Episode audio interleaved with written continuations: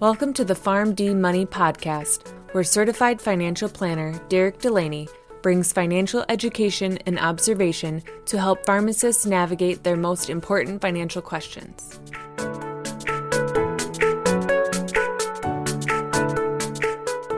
Welcome in PharmD Nation to episode number six of the PharmD Money Podcast. I am your host, Derek Delaney. Thank you all for joining me today.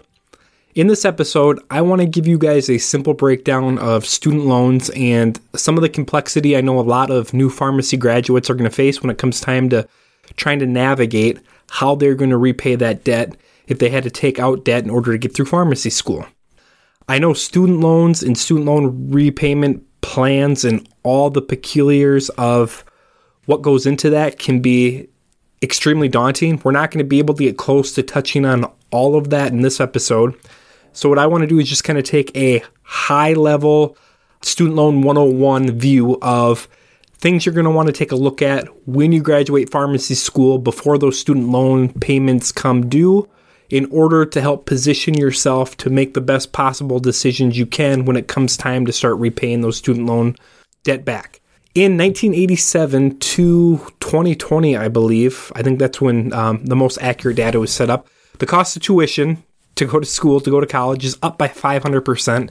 That's two and a half times more than homes, three times more than income, and about 4.25 times higher than inflation.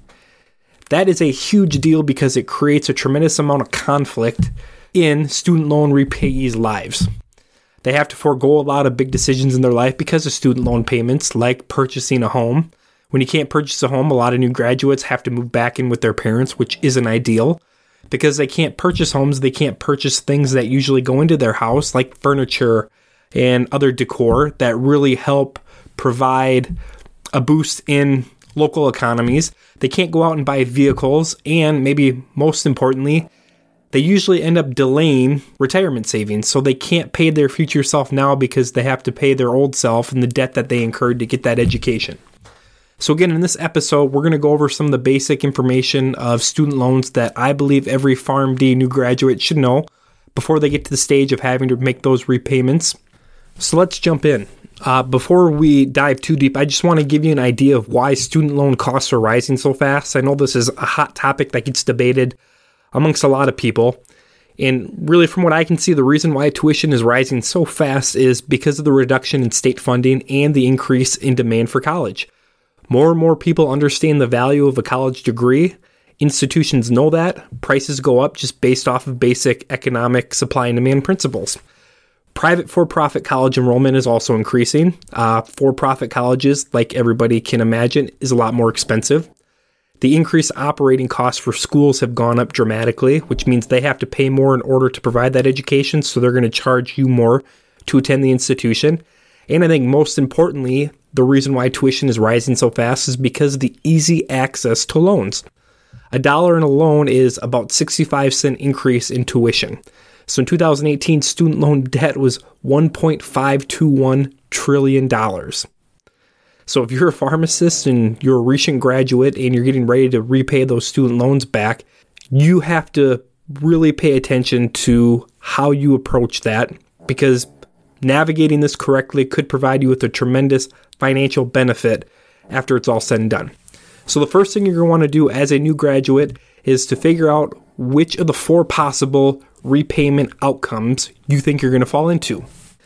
The first outcome, if at all possible, is to get the debt discharged. This is the least likely outcome anybody will be able to pursue, but it is a possibility in some cases where that debt can get discharged through death, disability, some sort of school problem, or fraud. Outcome number two is if you find yourself getting a job and your annual income compared to your debt is equal or less than what your annual income is in the year. So let's say you're a new graduate, you're going to make $130,000 your first year in the pharmacy and your student loans right now are 120 grand. This is the outcome you're going to want to pursue. The goal of this is to try to minimize interest over time, prioritize expensive loans over less expensive loans when it comes to interest rates, and avoid capitalization. Outcome number three is the inverse of option number two or outcome number two, which is somebody wants to pursue long term forgiveness. Long term forgiveness should be looked at if your student debt level is two to two and a half times more than what your annual income is. Going back to our previous example, you're a new graduate, you're going to make $130,000 a year your first year out of pharmacy school. But you take a look at your student debt, and for some reason, that student debt is 260,000 to $300,000. Long term forgiveness could potentially be an option you may want to consider pursuing. Finally, the third option is a career in public service. And because you take on a career in public service, you would potentially qualify for public service loan forgiveness. Now, again, there are a bunch of different rules that go along with being able to pursue this type of forgiveness, but it's a great option to look at if you find yourself pursuing a career in public service. So, you want to figure out which one of the four outcomes you're going to fall into. Usually, when I work with pharmacists, outcome number two is most likely the one they want to pursue. But everybody's situation is different, so you want to look closely at that. Next, you want to identify what type of student loans you actually hold. So, the most common would be federal loans. Before you get into pharmacy school, in order to qualify, essentially, I think that's the right word that people use, you have to take some of the regular college classes most people take in college. And in order to do that, in order to fund that, most likely you're going to take out some sort of Stafford loan, whether it's a subsidized loan or unsubsidized loan. Stafford is usually the first route people go when it comes to attaining some sort of federal loan debt. Next, uh, usually PharmD graduates pursue some sort of Grad Plus loans. So basically, Grad Plus loans are the next step up. They're a little higher interest rate, but because Stafford loans max out at a certain dollar amount, in order to get funding to continue your PharmD education, you have to pursue those grad plus loans. Those are basically unlimited. Essentially, they want you to take out grad plus loans that equal the true cost of attendance. So, what it's going to cost you to finish out your education minus any federal aid or any other resources you have coming in to pay for college. And then finally, after that, another option some people pursue with their parents are Parent Plus loans. These can get pretty dicey because they have fewer repayment options. They, like Grad Plus loans, basically allow you unlimited funding up to the cost of actual attendance. And again, these are available to parents. So this is additional that parents are taking on, not the actual PharmD student. The other option some people will pursue are private student loans. And this is where you are working with a private lender at most likely a bank. These are not federal government loans. Uh, they are private loans, so your repayment options are very limited. And the structure of those loans are usually laid out pretty clearly in what they call a promissory note. So if you have some sort of private student loans, you're going to want to make sure to have your hands on those promissory notes because that's going to guide you on what your options are and what your options are not. Next, once you figure out what kind of student loans you hold, you need to figure out which repayment plan you want to take advantage of now, this is the area where I see most pharmacists get tripped up. There are traditional repayment plans and then there are income driven repayment plans. Remember, income driven repayment plans are for those people looking for some sort of long term loan forgiveness. And you fall into that category if your student loan debt is two to two and a half times or more of what your annual income is. More often than not, pharmacists will end up pursuing some sort of traditional repayment plan. The most common of the traditional repayment plans are what they call the standard 10 year repayment plan. If you get to the point where you start repaying back your student loans and you have not picked out a repayment plan, more often, likely than not, you will automatically be put into a standard 10 year repayment plan. And essentially, what that is, is they will take a look at what your total student loan bill is. They will be able to amortize that over 10 years, just like a mortgage, and they'll be able to tell you that at this interest rate, if you make this monthly payment for 10 years, that last payment at year 10 will pay off your student debt. Just like a 30 year mortgage where you pay that mortgage every month, it's the same amount every month. If you make that same mortgage payment every month at that interest rate, at the end of 30 years, your house will be paid off. The same thing works here with student loans. So that's your traditional standard 10 year loan. If you consolidate loans. And we're not going to get into consolidation because it's a whole nother area that we're going to want to spend more time on. But if for some reason you notice that you consolidated your loans, just remember that a standard payment plan could be as long as 30 years, depending on how high your loan balance initially was to begin with. Be aware of this because I've actually seen pharmacists who take a look at standard repayment plan, they take a look at their payment and they go, hmm, that's not bad. but they don't understand that this debt is going to be around for the next 30 years of their life when initially they could have thought maybe it's just a 10 year plan without looking closer into it. So if you have a standard plan, repayment, traditional repayment plan, but you consolidated your loans, be very, very aware that the payment term could be a lot longer than you anticipated. The other traditional repayment plans are your graduate repayment plans, where you have the lower payment at the beginning and higher payments at the end of the actual repayment term. These are not as commonly used now because of the um, increased benefits income based repayment plans have been able to provide. And then you have extended repayment plans, which are 25 years. They can be fixed or graduated, but they have that 25, usually the 25 year term uh, repayment length. So again, now you're pushing that debt out farther, which means it's a lower payment, but that debt's going to stick around a lot longer. And like we mentioned before, aligning with traditional repayment plans or the income driven repayment plans for people who are looking for some sort of loan forgiveness Again, those income driven repayment plans are something we're going to talk about on their own in later podcasts because they are extremely important, but they deserve a lot more time than we can give them within one episode. So, if, again, if your loans are two, two and a half times your income, this is an option you're going to want to pursue or look at pursuing as a way to get some sort of forgiveness on those loans. Loan balance, usually with pharmacists, again, going back to the average, are within that one to two and a half times what their income is within a given year. So again, you make $130,000 and your your student loan total is 120 to 150,000.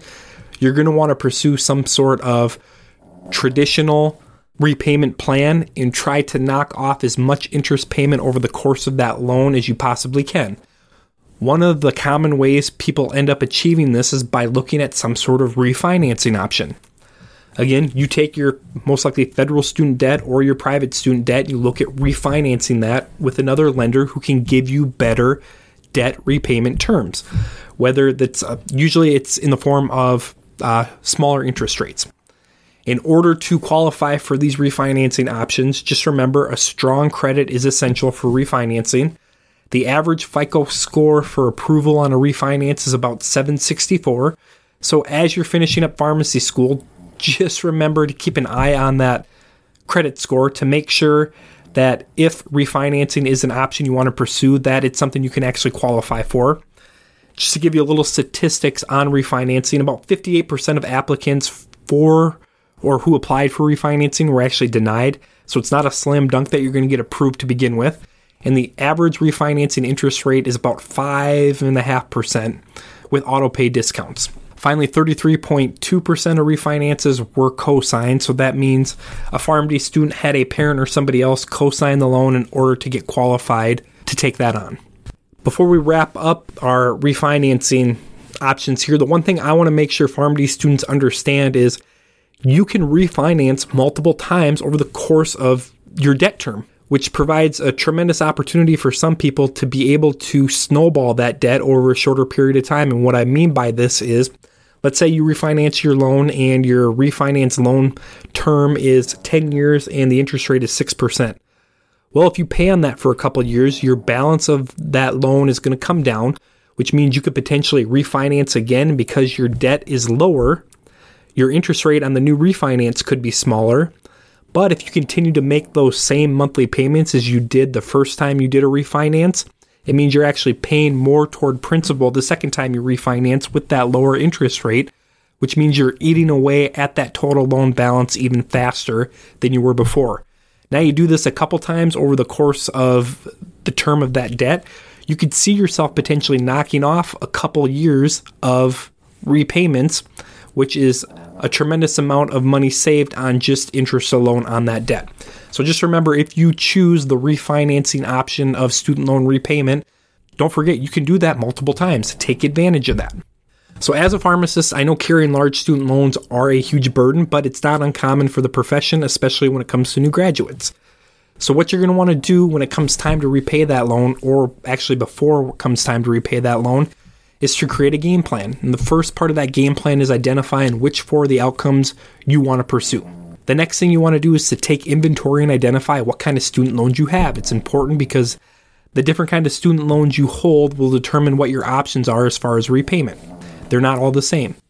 Once you have an inventory of what kind of student loans you hold, then decide on what repayment options you want to pursue.